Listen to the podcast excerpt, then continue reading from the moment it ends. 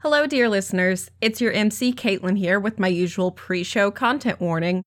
There are some body transformations that border on body horror this episode, as well as guns, bloody violence, and werewolves having snacks where snacks is people. Proceed however you please, knowing that is coming up.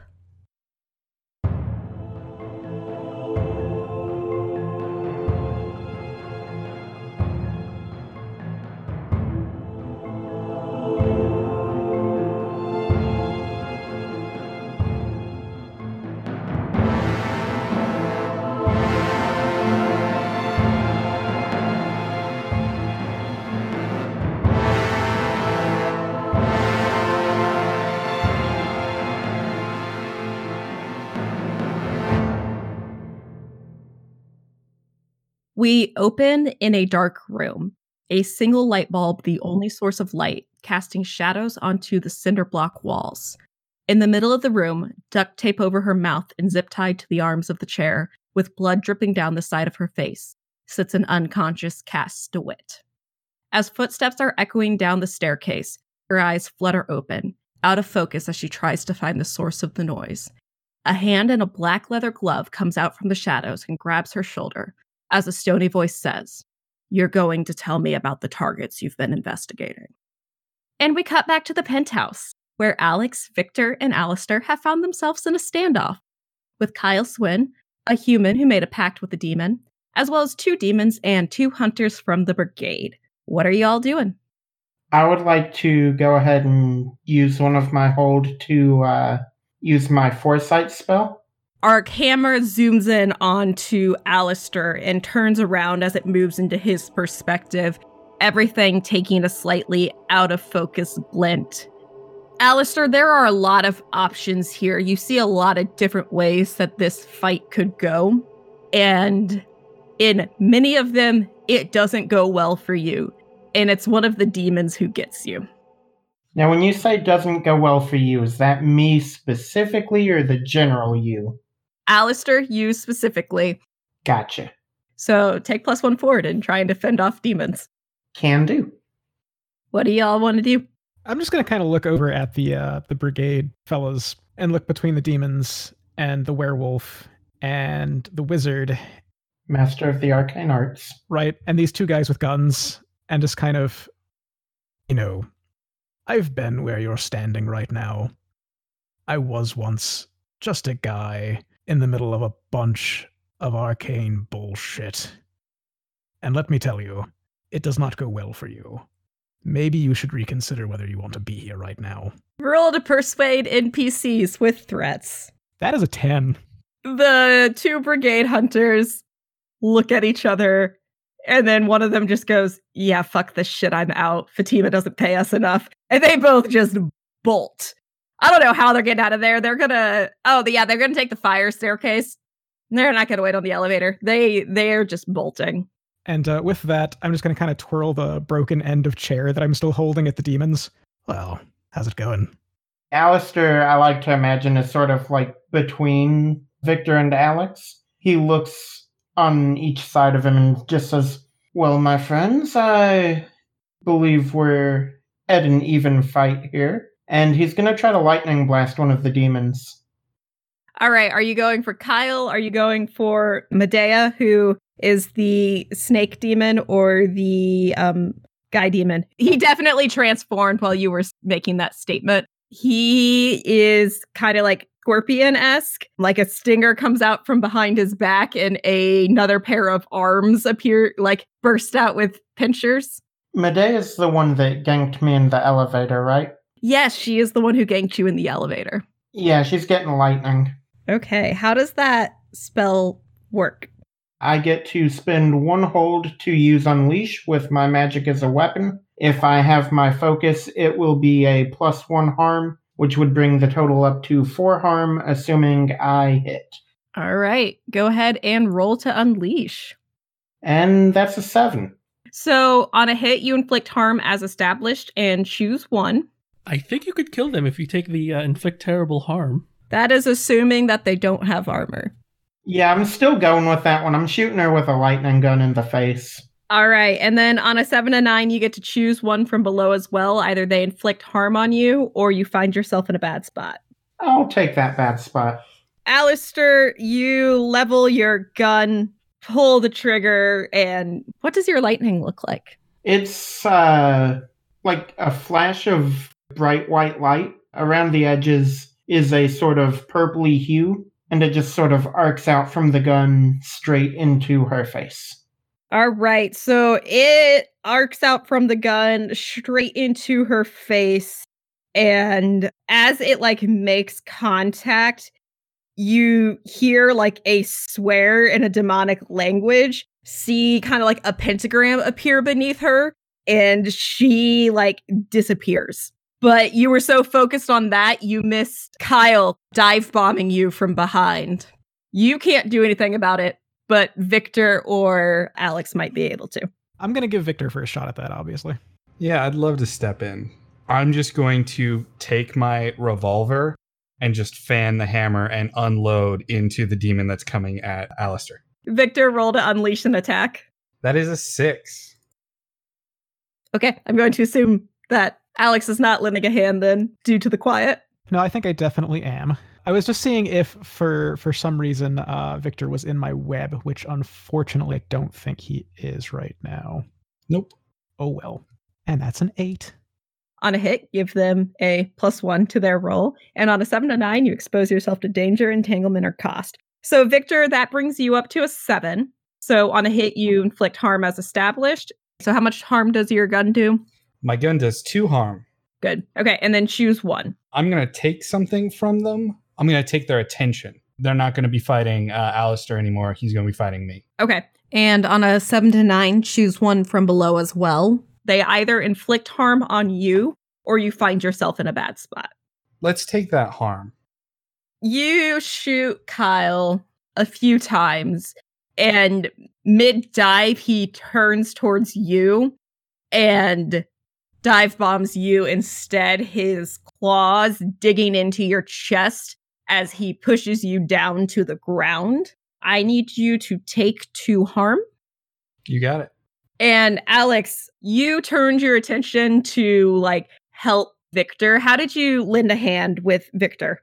Yeah. So uh, as Victor was going to fire at Kyle, I think Alix just saw that he was slightly off and reached that stick over to push his uh, his firing line up a little bit, just nudge it straight up. I love it. So he did have to kind of take his eyes off. Yes, and as you took your eyes off the other demon, that one moves incredibly fast. You feel like the prick of his stinger in your shoulder, and I need you to take take one harm. And it burns. Oh, this again. Uh, so I think when I feel that sting in my shoulder, I am just going to reach over, grab his tail, and try and yank that stinger off. Roll to unleash an attack. That's an 11. All right, so on a hit, you inflict harm as established and choose one. I want to take his stinger. And what, you just do one harm? Yeah. So I'm basically just going to reach over and like crush the end of his tail and then just look at him. I will be with you in a moment. So you crush the end of his tail, yank his stinger off. There's like a spray of acid and blood as you yank it off that kind of like follows the trail of the yank. Aleister, you're able to sidestep it. I was gonna ask if there was anything I can dive behind. Go ahead. Do you want to try to escape a situation or keep your cool? Keep your cool to dive behind something. That's a 10. Yeah, you're able to avoid this. You dive behind like one of the couches. So we have destingered the scorpion demon, and Kyle dive bombed and has his claws dug into Victor. So let's go see what's going on with Silk. I think Silk is just riding up the elevator listening to the elevator music. Is this violence and stuff happening just outside the elevator? Yes, it's like literally the room that it opens into. All right. The door opens and oh, um, did I come at a bad time? I could come again later. I'm going to call out to Silk. Make sure Aleister gets out of here. I'm not defenseless, you know. As if to prove his point, Aleister is going to send out a uh, his last lightning blast at the uh, scorpion demon boy. Roll to unleash. That's not high, it's a six. I would love to help you out with that if that's okay, because I'm holding him, and as I see the shot going wide, I'm going to try and pull him in front of it. All right, roll to lend a hand. That is a 10. We get that angry shot that's just off a little bit, and then Alix shoving the scorpion demon into the way, able to gracefully also sidestep the magic that's coming in. When that magic makes contact, a similar looking pentagram appears beneath him and he disappears. And I think at that point, I just look to Aster, then look to Victor. I am taking both of you to a firing range. All right, Victor, you have a demon boy with his claws dug into your chest. Oh yeah. Now it's a fight. And Victor is going to like close his eyes and try to let it out. All right, roll to let it out. That is an 11. I'm going to take definite hold of something vulnerable or exposed. That would be um, my human form. I'm going to shift a couple hours early, folks. And also, I'm going to use regeneration to uh, heal one harm. Victor, describe what your transformation looks like, please. So Victor starts out tall, just in his human form, and he just gets bigger uh, as a werewolf. His chest expands, his neck, his arms, and as he does so, he, like fur just pops out of all parts of his body, and he grabs the demon and like bucks him off, and like turns around and snarls. Let's have some fun. Do you have to do something when you transform? I do. I have to either. Roll to keep your cool or declare a hunt. Yeah, I'm just going to declare a hunt. Kyle's my hunt. Is there any mechanics that go with declaring a hunt? Yeah, I mark corruption. So, Silk, Alix, and Aleister, I don't think any of you have seen Victor transform before. Like, you might have seen him transformed, but not see him transform, if that makes sense. Yeah, I, I feel like I am definitely familiar with this process, though. Okay. Aleister and Silk, how are you all reacting? I think Aleister, like, he'd popped up to fire off that last lightning bolt. I think he just sort of, like, retreats back behind the couch again. Silk is just, oh, so that's how that works. I was wondering what they did with their clothes. I think I might actually try and grab Aleister and move towards the elevator. Trust me, he's got this, and you don't want to be here when it's over. Roll to escape a situation. Roll with blood. That's an eight. So, unless Aleister fights you, Aleister gets to go out with this escape. Yeah, he's not fighting this. So, on a 7 to 9, you get to choose two from the list. I think I do owe someone a debt for my escape, and I think that's Victor.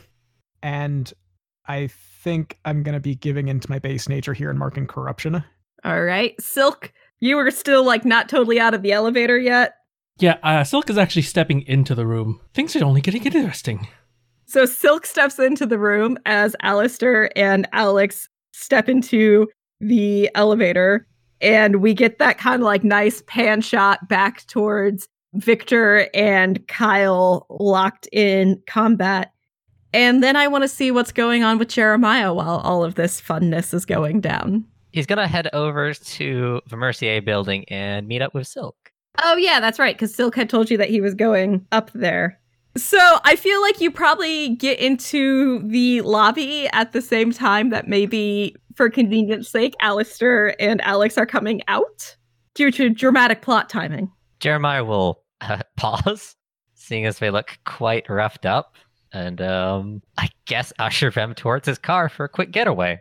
Yeah, if I may, I like to imagine that, like, Aleister has his arm hooked around Alix. Yeah, that's fine.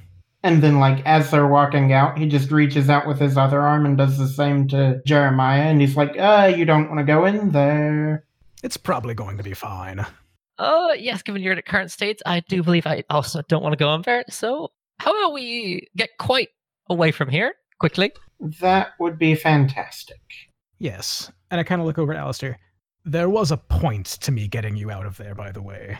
Other than the uh, wooden stake. And I uh, hold up Cass's journal. I need you to find someone. Yes, yes. Uh, leave it with me in the back seat. I'll see what I can do. And uh, yeah, I'll just get in the back seat with with Aleister because Alix is actually very worried about this. All right. Uh, Jeremiah will uh, take off and head to a. Waffle House. Uh, yeah, let's head to a Waffle House. No one's gonna question anything there. I figured it'd be the best place to like park two bloody, disheveled individuals. Yeah, look, nobody ever asks questions at Waffle House. I mean, it's pretty much the only place where two guys covered in blood can walk in with guns and nobody's gonna question it. Let's be honest. Aleister's the only one with a gun here. It was either a Waffle House or a Denny's. No, no, Waffle House it is. So, as the three of you drive off to Waffle House, we're going to cut back to Victor and Silk so we can get this fight wrapped up, hopefully. Silk is just watching unless uh, someone tries to draw him into this. All right, sorry, Victor, what are you doing?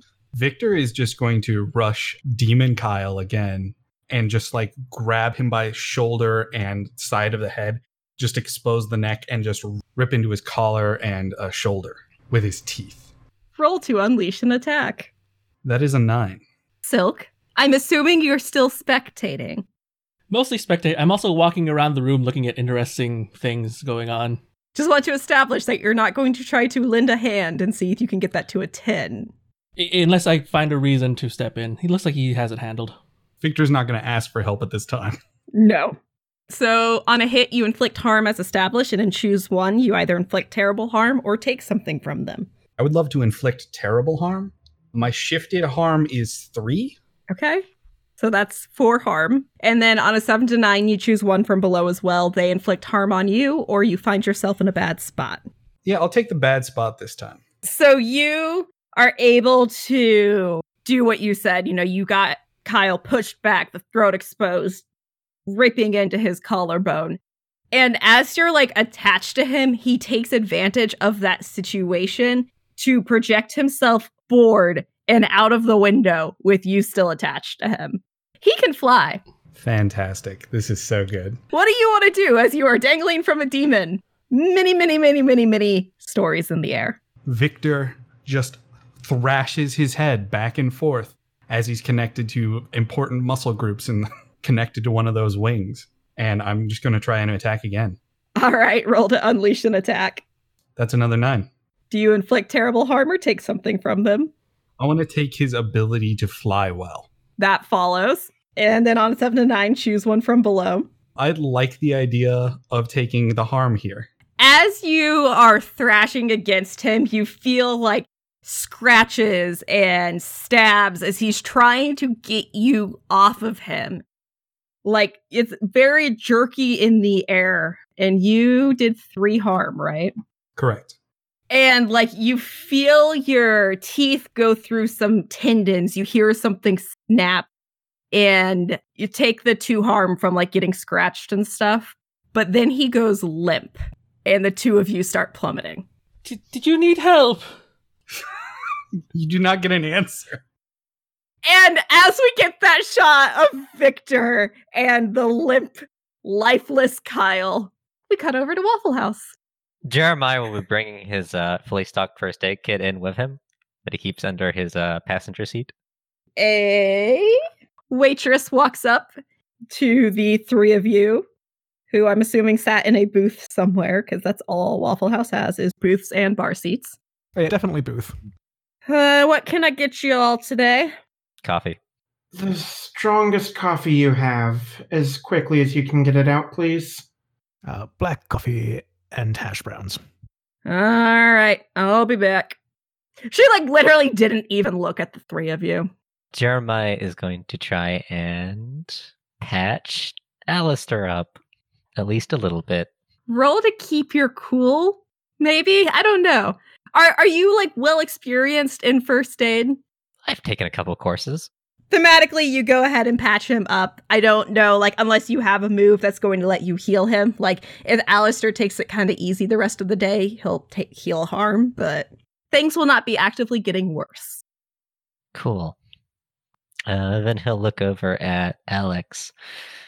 Uh, did you need something to eat? Alix is just kind of like drumming on his fingers on the table, looks very distracted, and then kind of looks back over at Jeremiah. Jeremiah, my dear friend, I don't think they uh, serve very much on his menu here. Jeremiah will briefly close his eyes and just rub his temple. He's a uh, vegetarian, you know. There is such a thing as subtext and illusions, Aleister. I'd assume, as a master of the arcane arts, you'd be familiar with such things. Well, yes, that's why I called him a vegetarian instead of a blood sucking leech. The waitress sets down the coffees on your table and the plate of hash browns. Thank you, dear. I'll be fine. Jeremiah will uh, look Aleister up and down and shrug his shoulders and enjoy some terrible, terrible coffee. One thing that I do want to do is kind of very pointedly, uh, as Jeremiah is patching up Aleister, not to be insistent, Mr. Lockwood. But time, I suspect, is of the essence. Yes, yes, the journal. Yes, he did mention you need to uh, find someone. I know a couple people more specialized in this matter. Time is of the essence, and I trust Aleister with this. I would like to channel up my magic in this Waffle House booth. All right, channel up your magic in this Waffle House booth. That's a six. Doesn't channeling have a miss condition? Yeah, on a miss, hold one, but I can't channel again in this scene. So, ah, fuck. I was going to actually use more channeling in this scene, but apparently I can't. So, yeah, Aleister is going to sort of say his incantations under his breath, channel up his magic, and reach out a hand for what Alix wants him to use. And I'm just going to hand him Cass's notebook. Aleister, when you are handed Cass's notebook, everything goes kind of weird for a moment. You at first get a picture in your mind of Saint Fleur from the early days when it was still getting established. You see, like, the church that's now the church in Five Points being built. You hear kids laughing, horses, chickens, all of that very kind of old feel. And then it all kind of shifts. And for a minute, you're still seeing the church in Five Points, like as it is today. And then it's kind of like a fast forward shot. And the place that you see is a warehouse. You can tell by the major road that the warehouse is off of. It's kind of set back from this road a little bit, but you can tell that it is down in Warwick. And then your vision returns to normal. There's a warehouse down in Warwick, and apparently, whoever it is that you're looking for is down there. I also saw apparently into the past and your partner, the church. I'm not sure what that has to do with what I saw. Perhaps they're tied to that warehouse. Hmm. A warehouse in Warwick. Yes, I can lead you there after our lunch here is over. And I think Alix is going to stand up and push the hash browns over towards Aleister. You should eat. Fighting tends to tire you out, and you don't want to get shaky for this. And then he's just going to walk outside. Uh, I got one more call to make. Jeremiah will pursue Alix because he wants to ask him a question in private. All right, so our shot lingers for a moment on Aleister eating these hash browns. And then we're going to cut back to Silk yelling out a window, Do you need help? And Victor plummeting with a dead demon. So I'm actually going to sigh and jump out the window too. I'm going to do something I haven't done before. I am going to cash in a debt on Victor to use one of my fairy magics, particularly shapeshifting. And I'm going to turn into some class of giant bird that could pick him up. Actually, why, why don't we go with a giant vulture or something? Let's make it creepy. Then I'm just gonna go fly down and, um, assuming I can talk. Do I have your consent to save you? Just do it. Yeah, and then I'm gonna go claws into Victor's. It might hurt to do that though. I would like you to roll to escape the situation. That is a solid 10. So on a 10 plus, choose one. And I'm going to also allow you inflict one harm on Victor as an option. Yeah, I, I think I might have to sink my claws into him to get a good grip. And Victor, are you going to hold on to the dead demon body or are you dropping it? That was what I was gonna do if I uh, needed to help. Well, you don't need to help, so you can hold on and not drop a half human, half demon into the middle of downtown. At, in, in the golden hour, yeah. Mm. Yeah, I'll keep hold on that for now. I fly us back up to the penthouse. All right, so Silk and Victor and a dead Kyle are back in the penthouse. Victor is still a werewolf. Victor immediately uh, like pulls the body in towards the center of the uh, room, away from the uh, window that is broken. I'm gonna eat this guy. I'm not gonna go into it uh, in detail because we've got that veil, but uh, Victor chows down, and this is an attempt to let it out. All right, roll to let it out. That is a five. Okay, so with eating him, what does that do for you? It doesn't do anything mechanically. I was going to use it as a justification for healing myself. So you're able to dispose of the body in this manner. So, you know, you got that benefit. It doesn't really like help you heal at all. I think you need to mark a corruption for this. Absolutely. I'll take a corruption move. It sits a little weird on your stomach, This is a demon. This was a mistake. That makes sense. but the body's gone. Silk watches the eating going on for a while until he gets bored, and then starts looking for anything that looks interesting in the penthouse. Stuff I can give for uh, get for Jeremiah. Roll to investigate a place of power with Wild. That is an eleven. All right. So you start kind of just investigating this penthouse. It clearly hasn't been lived in by Kyle for long. You know, it's it's got that shiny newness of clean apartment on it that a baseball player doesn't keep. And when you go back into his bedroom, you feel kind of like a strong feeling of both fear and desire, specifically kind of gathered around his wardrobe. Around his wardrobe. Yes. And on a 10 plus, you can ask the MC one question about the schemes and politics of the faction in question. Cool. Does it have to be directly related to stuff I just found out, or can it be a more general question? Uh, it can be a more general question. Cool. Who's going to be mad at us for uh killing Kyle here? The demon that had a contract with Kyle? Nibirius. Is that a name that I might know and able to put a a face to it? You can try. That is also an eleven. So Nibirius is um one of the upper chaps of hell. He has many demons who answer to him, and it takes a very strong-willed human to make a pact with him. So he kind of struggles to actually be able to get to come to the human realm and normally has to send underlings to do his bidding. Lovely. On a 10 plus, you've dealt with them before, learned something interesting and useful about them, or they owe you a debt. Silk, are we about to learn something very interesting about your past? I can't not take that debt. How have you met him in your past? I think I'm going to reveal, at least for the, the audience, a little bit more about my past here, in that I was in a position to deal with him back in Arcadia. We we had regular dealings. I don't know exactly what why they owe the debt, but He likes gambling. Did you did you beat him at his own own game once? oh, that sounds that sounds good. All right. Like I, I'm imagining like a chessboard with actual living people on it, and we're moving them around with rules that we don't actually understand, and and I'm kind of like taunting him as a, oh, you know I'm going to win, don't you? Just I checkmated you three moves ago. It caused a minor land war. Silk is friends with a demon, y'all. when you open the wardrobe, you are able to find um a book on summoning demons. I will take that then.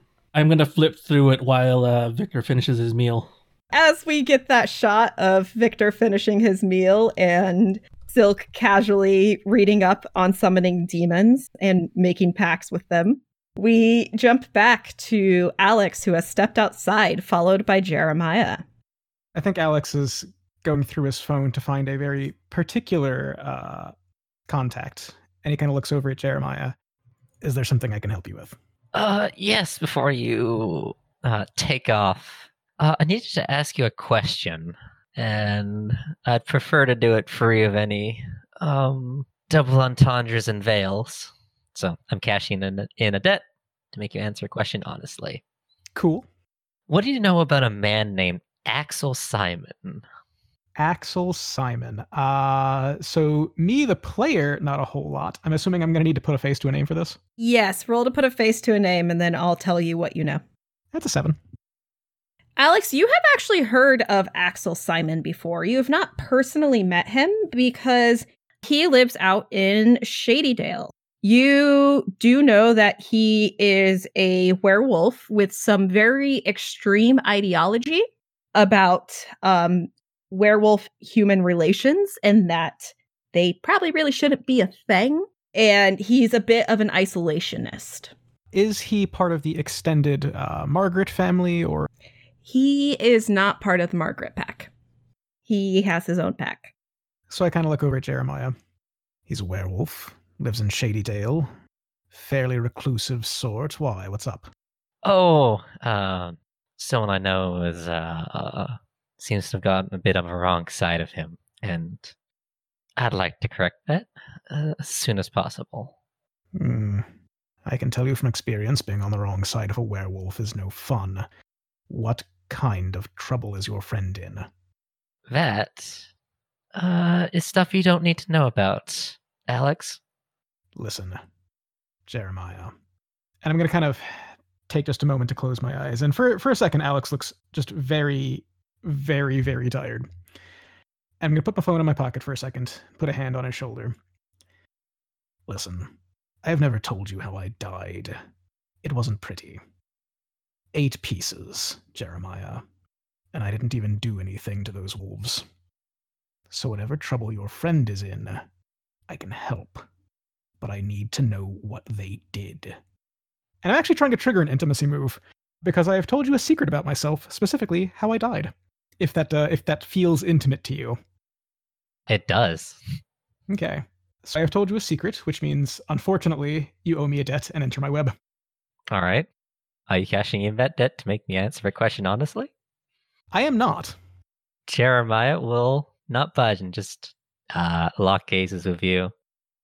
If I need your help in this particular matter, should it heat up, I will call you.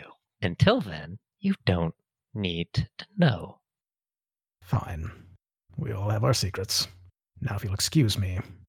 And I'm just going to take my phone back out. Jeremiah will return to the Waffle House and go back to drinking terrible coffee. And the contact I'm looking through my phone for, uh, I definitely know where it is, but was just killing time, you know, because Jeremiah was there. I'm calling Ilyana Margaret. I think she picks up. You get a couple of rings and then, uh. Yes. There is a warehouse in Warwick. Earlier today, a vampire named Zhu confronted me. He has taken a friend of mine. I'm going to be there shortly after sundown. Ilyana, tonight is the full moon. We don't get along, but in this, I am hoping that you will help me. Are you hoping or are you telling me? I would prefer to do the former, but I don't suspect that you would say yes. So allow me to say this. A few weeks ago, a friend of mine infiltrated your station. Your force is deeply corrupt. Now, I could make that a problem for you, but I'd rather not. And f- for tonight, I do not need the police. I need the wolf. So, can you be there? I'll be there. Thank you. And I hang up. We cut back to the penthouse where Silk, as Victor is wrapping up, your phone jingles with a text message. Cool. I'll go read it. It is from Anna, and it says 5:30 p.m. and there is an address. Is it a warehouse in Warwick? Yes, it is. Then I'm going to send a text to Jeremiah. with an address and just says um, uh, Fatima and the address and time. I guess time would probably be helpful. I'll look at my phone, nod, and then put my phone back in my pocket. We're all going to Warwick, except maybe Victor. Victor wants to talk to Fatima. Victor, um, do you have a way of moving around when you're like this? Yeah, I've got. He stands up and then like falls to his knees as like blood gushes out of a gaping chest wound. Hmm, that doesn't look particularly healthy. Nope, that's all right. Um, could I get a little help with this silk? Yeah, I will absolutely do that. I'm gonna cash in a debt I have on you. Oh, God, just. I, I know this blood isn't. Well, some of this blood is yours. Um, just lie back and I, I, I'll help you with this. Just one moment. Yeah, it looks like I'm not going anywhere. Take your time. So Silk leans Victor onto like a couch and starts running his finger along the edges of the wound, sort of like exploring it. And then he, just like with Alix earlier, he leans in to kiss it. And I will be marking another corruption because I love corruption to heal two wounds on Victor and probably uh, do my intimacy move. Yeah, I, I would say that sounds pretty intimate still. So, when you share a moment of intimacy, physical or emotional, with another person, demand a promise from them. If they refuse you or break the promise, they owe you two debts. The promise uh, I would like you to make is you will help me uh, acquire Fatima. Yeah, I'll do my best. Lovely. When I share a moment of intimacy, physical or emotional, with another person, I create a primal bond with them. I always know where to find them and when they're in trouble. This bond lasts until the end of the next session. Thank you, Silk. Well, um, I have a date in Warwick, and I'd love your assistance. And I, I fill him in on uh, my meeting with Fatima soon. I can meet you there, but I have to wait till the sun goes down to move out of here. That'll work just fine. I will meet you there. Um, did you want the elevator key, or uh, will you find your own way down? Yeah, that would be helpful. Cool. I open the elevator, uh, and then I give him the key and make my way down. So, Silk, Jeremiah, and Victor are all going to go to the warehouse shortly. I think like we're getting pretty close to the time that it's going to be for the meeting. It should be sundown before then, or just about, as we established. It's winter, and in the Midwest, it gets dark real early in the winter. Alix is also going to be going there. Ilyana's going to be there for very different reasons. Aleister is going to be following Jeremiah wherever he goes because I cashed in a debt several episodes ago and still haven't gotten my hands on that ring. The two of you are drinking bad coffee and eating hash. Alix, did you go back in or did you just leave? I actually am also kind of worried about Aleister because he got a little bit banged up in there and he is mostly human. Uh, and also, he is supposed to be leading me to this warehouse. To be fair, Aleister's only injury is like burns on his wrists. Yeah, I, I forget how fragile people are.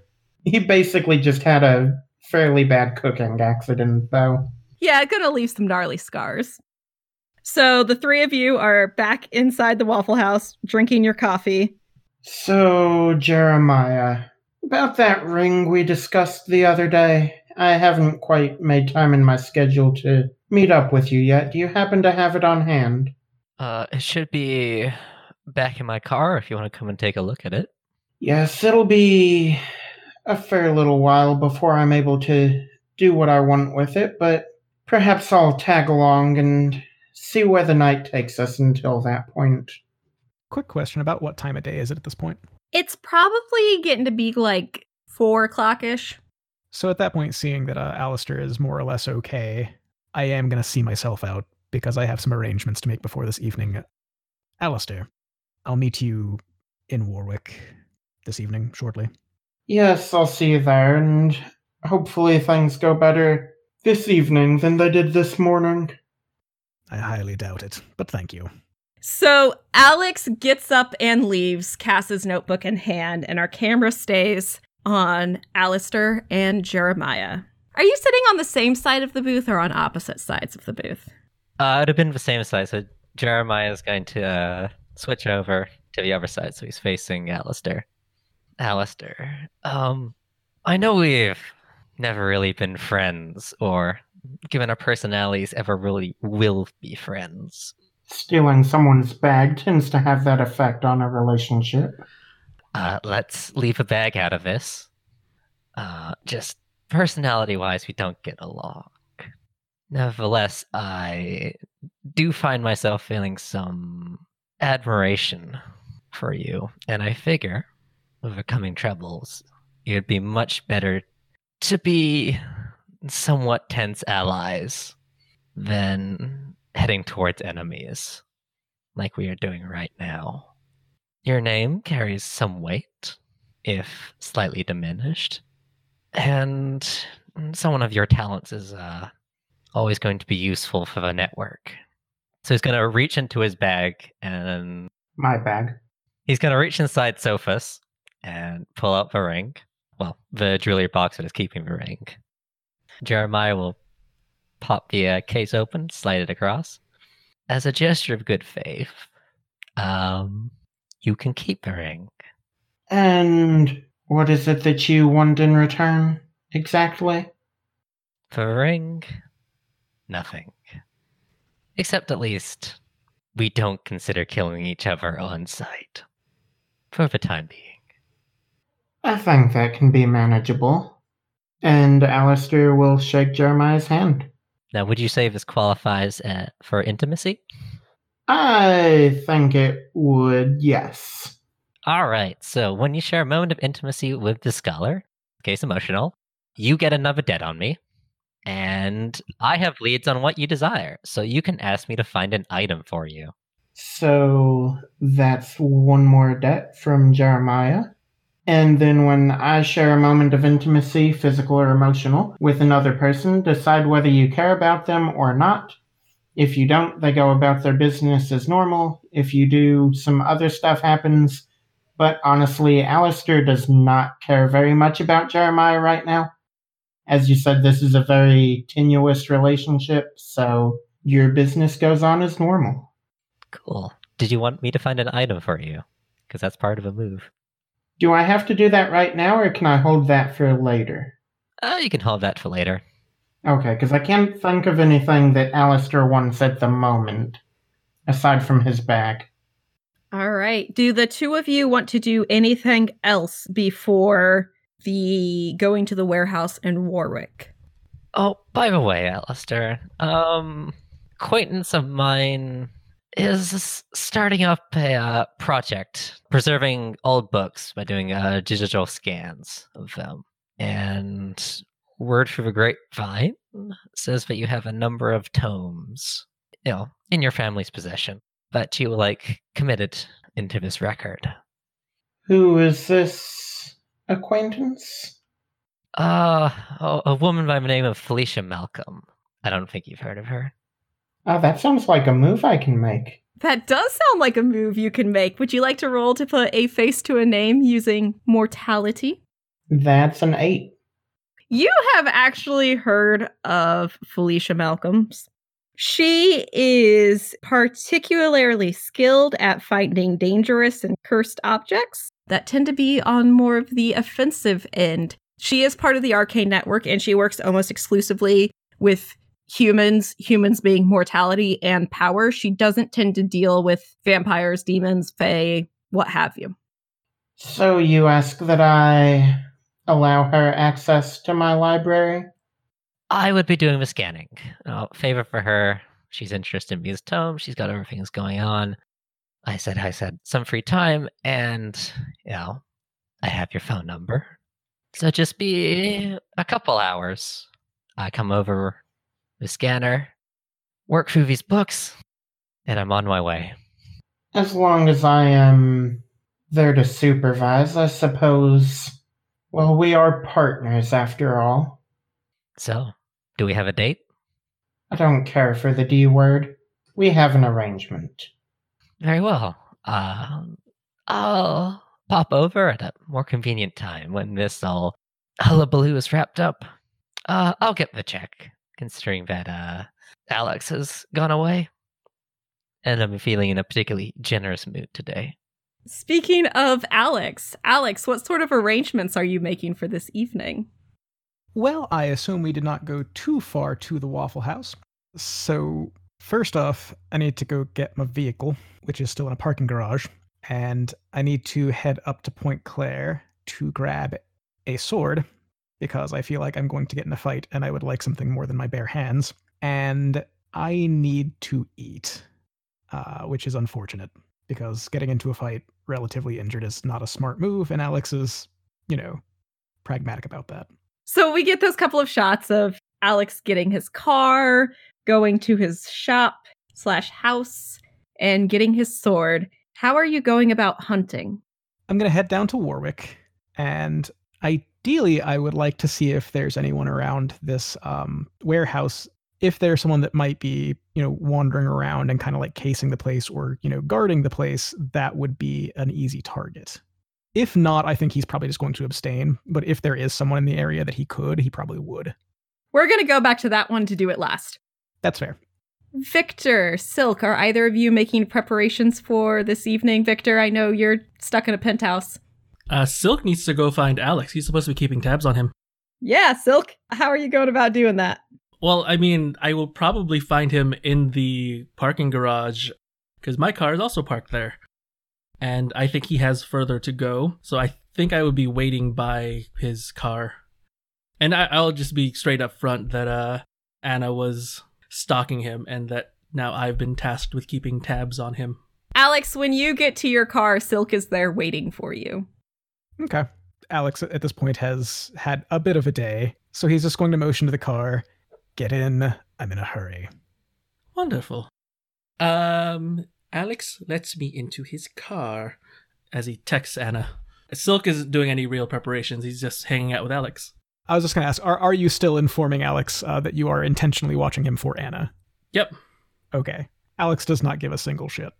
Alix is probably fully aware of the fact that Anna's been stalking him at this point. Yeah, I mean, when he saw her in the alleyway, he can at least put two and two together.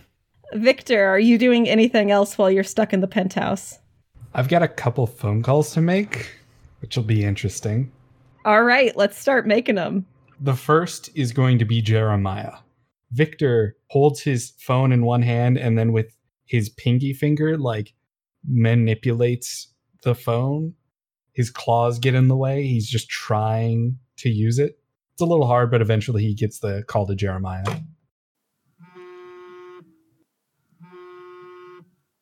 Jeremiah will pick up. Victor! So good to hear from you again, old boy. How can I help you? You called. I did. Um, there was some information I needed from you, but I have already acquired it. Good. Did you need anything from me? Um, Also, your voice sounds much different. Very deep. I've come down with something. Really? Hmm. Does it involve lots of hair and pointy teeth? I think it's around that time of the month for you. You could say that. Oh dear. Well, I do hope you feel better soon. You wanted to go talk to Fatima with me. Yes, I did. Well, I mean, more see her than talk to her. She's going to be at a warehouse. Uh, yes, I did also recently acquire that information as well. I might meet you there. Sounds good. It's not too long from now, and uh, yeah, I mean it'll be pretty close to a deadline I have to meet. I do need to run one more errand, uh, for heading out that way. All right. Goodbye. Talk to you later, Victor. Then he's going to call his mom. It barely rings before she picks up. Uh, hello, Victor. What do you need? I've changed a little early this this month. I know I could tell as soon as you did it. hmm There's going to be something at um, the penthouse. What's the name of this fucking building? It's owned by the Merciers. I don't remember which one. It's across the street from that fucking parking lot. Oh, oh, yeah, okay. I know the one. There's a mess up here. If you could handle it, I'd be greatly appreciated. Uh, I personally can't go, but I can send some of the force. Our people in the force. It's clean up. The mess is made, so yeah. Thanks, Mom. All right. Be careful tonight, okay? And Astrid expects to see you in the morning. I won't be able to miss it. Good. I love you. Love you too, Mom. Bye. Jeremiah, was there something else you wanted to do or Yeah, so this was the scene I wanted to do with someone from Jeremiah's past. So I'm rolling to hit the streets with mortality. All right. Who are you hitting up and for what? He calls himself Mercer. Uh, that's the only name I know he goes by. And my family used to deal with him back in Toronto. And I need a weapon from him. Preferably a gun and hopefully silenced. Roll to hit the streets with mortality. That is a partial success. Okay. So on a hit, they're available and they have the stuff. On a seven to nine, you can choose one. They're either juggling their own problems or whatever you need is more costly than anticipated. I'm going to go with it's more costly than anticipated. Where do you find him? Uh, what was the bad part of town? Oh, five points.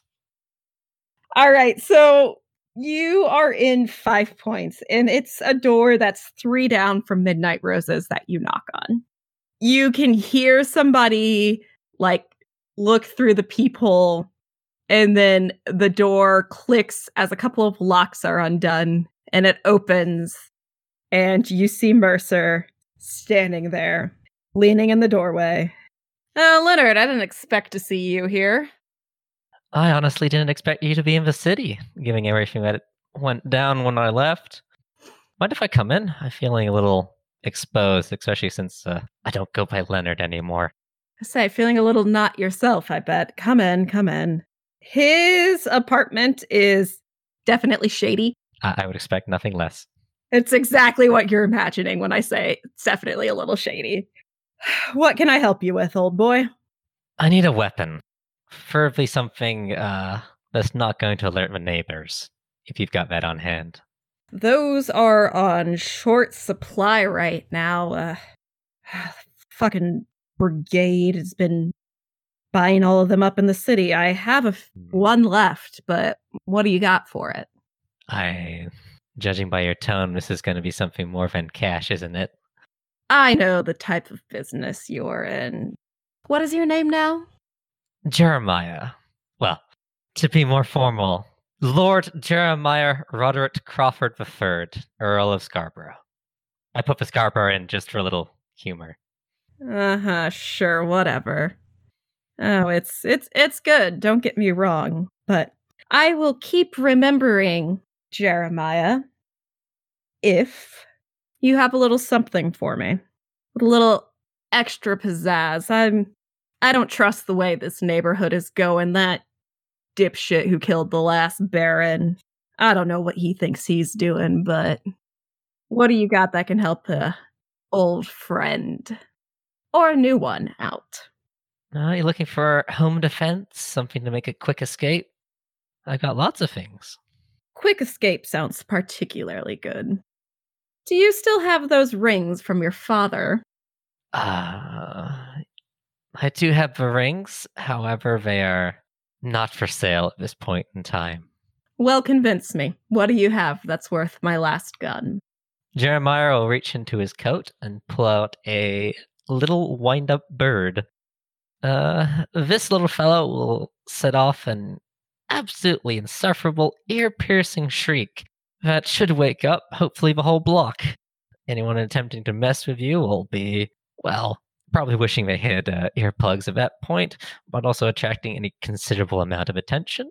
Probably any nearby police are going to come running, good Samaritans, and, you know, remember to wear earplugs, and that leaves you a straight shot at running away. Roll to persuade an NPC. That is an eight. So on a seven to nine, they modify the terms or demand a debt. I'll take it, but expect me to uh, call on Jeremiah in the future. Jeremiah will hand him a business card, just in case you need to contact me. Antiques, of course. And he gives you the gun that you're looking for. Silenced. Probably a handgun, I'm assuming. Yep. And we circle back to Silk and Alix, who are the first two to arrive down in Warwick since Alix has some business of his own to attend to. So you see somebody with one of the uh, brigade jackets on standing guard, but they appear to have uh, snoozed off a little bit. Well, that actually does make this a little more complicated. Uh, so I think I very much need to abscond with them to have a little snack. So we just see the one person? Yes. Okay. And if they are dozing off, uh, it's legitimately just going to be a grab, like hand around the mouth, and then pull them into a into a side street for a chomp. All right. Roll your eternal hunger. Oh, here we go. That's an eight. All right. So on a seven to nine, you get to choose two. So I need to heal a harm. Do I want to learn a secret or do I want them to not die? You know what? If Zhu is working with the brigade, I think that is important enough right now, given that Cass is in danger, that Alix is going to learn the secret and just take the risk. You chomp down memories and thoughts of this woman filling your mind's eye, and you get that glimpse of Fatima and Zhu talking, making an exchange, and then this woman letting Zhu feed on her. And as you get that glimpse, it's almost like his eyes meet yours in this vision, and she goes slack in your arms. Is she uh, full on dead at this point? Yes. Well, going to very gently lay her down, hopefully, you know, behind a bush or, you know, a bunch of boxes or something to, you know, obscure from direct line of sight for the moment and close her eyes. And then just wherever he's at, I think he's going to look back over to Silk. Well, this is going to get messy.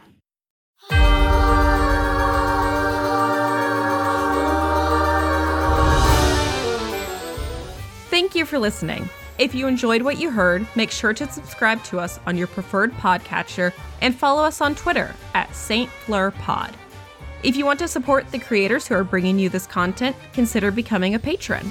You can find us on Patreon at the link in the episode description. Unable to be a patron but still want to support us? Make sure to subscribe and leave us a rating and review on your podcatcher so others can see how much you're enjoying what you're hearing. Shadows of St. Fleur is an Urban Shadows actual play podcast, emceed and edited by Katelin Cornell. You can find her on Twitter at SuperKatelin1. Aleister, who can glimpse the future and yet has no clue what's going on, is voiced and played by Andy. You can find him on Twitter at AndyLion92. Alix, who can fix everyone's shoddy firing but can't protect his human friends, is voiced and played by Jeremy. You can find him on Twitter at TayuFace. Silk, who only helps you with your consent even if it'll kill you, is voiced and played by Eric. You can find him on Twitter at PrimeFactorX01. Victor, who should probably invest in a phone with a voice assistant, is voiced and played by Evan. You can find him on Twitter at Nyquist underscore JE. And finally, Jeremiah, or should I say Leonard Symes, is voiced and played by Matthew. Urban Shadows is a powered by the Apocalypse tabletop role playing game written, designed, and developed by Andrew Medeiros and Mark Diaz Truman. It is published by Magpie Games, you can find at magpiegames.com or on Twitter at magpieofficial. The intro music used in this episode was Epic Unease by Kevin MacLeod. You can find his work at incompetech.com. The outro music used in this episode is Dark Carnival VL by Peritune. You can find their work at peritune.com. Farewell, dear listener. We'll see you next time you visit St. Fleur.